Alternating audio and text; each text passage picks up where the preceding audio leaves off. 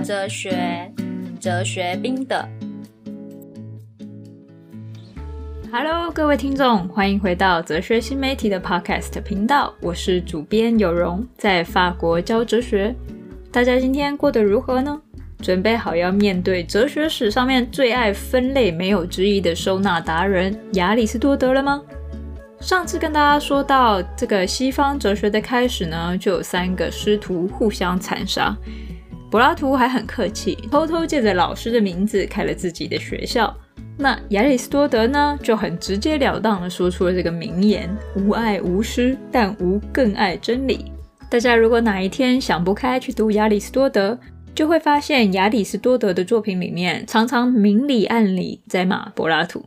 谈到自然研究变成一门科学的问题，那真的是没有任何可能跳过第一个毕生都在建立自然科学的亚里士多德。之前的每一集我都有提醒过了。这个地方所提到的自然研究，指的是所有自然生成物的运动与变化，不包含数学和几何学。对亚里士多德来说呢，自然研究就是要找出所有运动的原理出来。不管是水往下流、石头位移，或者葡萄籽长出葡萄树而不是橄榄树，或者鸡蛋的胚胎成长，这些所有生成物的变动都是自然研究的范围。换句话说，就是今天的物理学加生物学加天文学等等。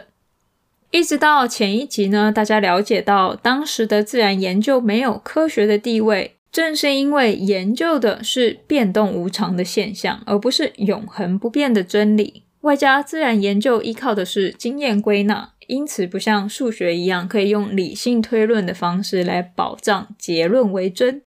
这一集呢，我们就来看看亚里士多德是如何让自然研究突破这个难题，建立自然科学，而且还顺手创立了生物学。哦，顺道一提，亚里士多德还是第一个研究胚胎长大过程的人哦。按照惯例，在接下去讲很复杂的亚里士多德之前，我们先来讲个笑话。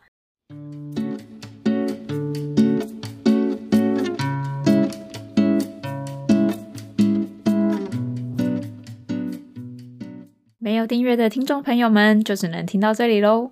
虽然哲学新媒体的宗旨在于促进哲学推广，但很多网站营运的管理、节目制作、录制、后制等都是很庞大的资源和人力成本。我想大家也不希望哲学家们饿死街头。冰的哲学这个节目呢，比较倾向声音类型的哲学课程，制作的时间成本非常的高。所以，除非将来有政府的补助，不然就只能提供给订阅户了。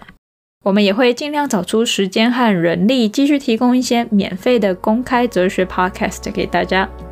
大家如果对哲学课程有兴趣，哲学新媒体在 Teachable 平台上面开了不少的哲学线上课程，里面有教大家写论说文、教思辨、教柏拉图的心理学、儿童哲学、科学哲学等这些课程。有兴趣的朋友，欢迎你们到哲学新媒体的网站上面走一走、看一看。我们下次见，拜拜。